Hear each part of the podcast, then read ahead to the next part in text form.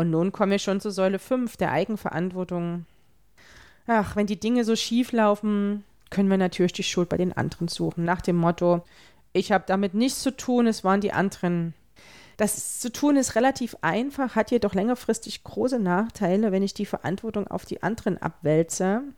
Dann bin ich immer das Opfer der Situation, der Umstände und vermittle mir selbst das Gefühl, handlungsunfähig zu sein. Das wiederum führt zu Hilflosigkeit, Resignation und viel mehr. Ey Leute, es gehören immer zwei dazu. Der eine, der mit Streiten anfängt und der andere, der mitstreitet. Der, der mit Mobben anfängt oder der, der sich mobben lässt. Wie kann ich da Eigenverantwortung übernehmen?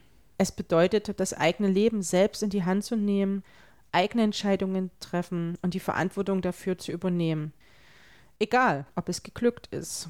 Was vielen nicht bewusst ist, dass jeder Mensch sein Leben selbst in der Hand hat. Ob man glücklich oder unglücklich ist, sich entwickelt oder stehen bleibt. Wer sich seiner Verantwortung stellt, muss sich auch für die Dinge verantworten, die er nicht getan hat, unterlassen hat. Und demnach bin ich natürlich für meine eigenen Gefühle verantwortlich. Ich bin zuständig, in Kontakt mit meinen Bedürfnissen zu sein und mich dafür aktiv einzusetzen. Nun wieder eine kleine Übung dazu. Denn jetzt ist der Blick aus der Vogelperspektive gefragt von der Metaebene. Stell dir vor, du sitzt da oben auf einer Wolke und schaust auf deine schwierige Situation. Damit du weißt, ob du gegen Windmühlen ankämpfst und wo die Reise hingeht, solltest du dir vorerst mit einem neutralen Blick von oben folgende Fragen stellen. Was war mein Anteil daran? Wie habe ich dazu beigetragen, dass es jetzt so ist, wie es ist? Habe ich zum Beispiel meine Verantwortung abgegeben und die anderen machen lassen? War ich passiv? Oder habe ich alles an mich gezogen und den anderen zu wenig Freiraum gelassen?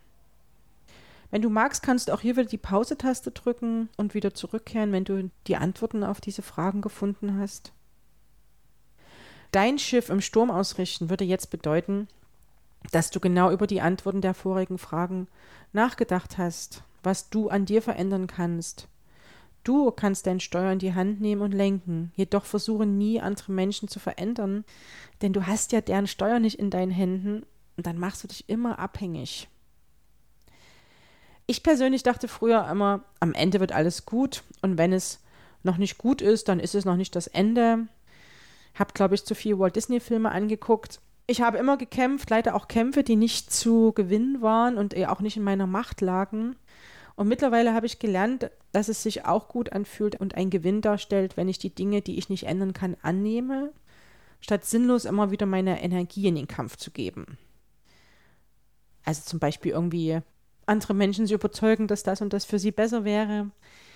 Ich kann es jetzt besser annehmen und das hat natürlich auch den Vorteil, dass ich mich wieder neuen Lebensinhalten widmen kann. Und heute weiß ich, Gerechtigkeit heißt eben nicht, dass am Ende alles gut wird, sondern die Gewissheit, dass alles, was geschieht, für irgendetwas einen Sinn hat.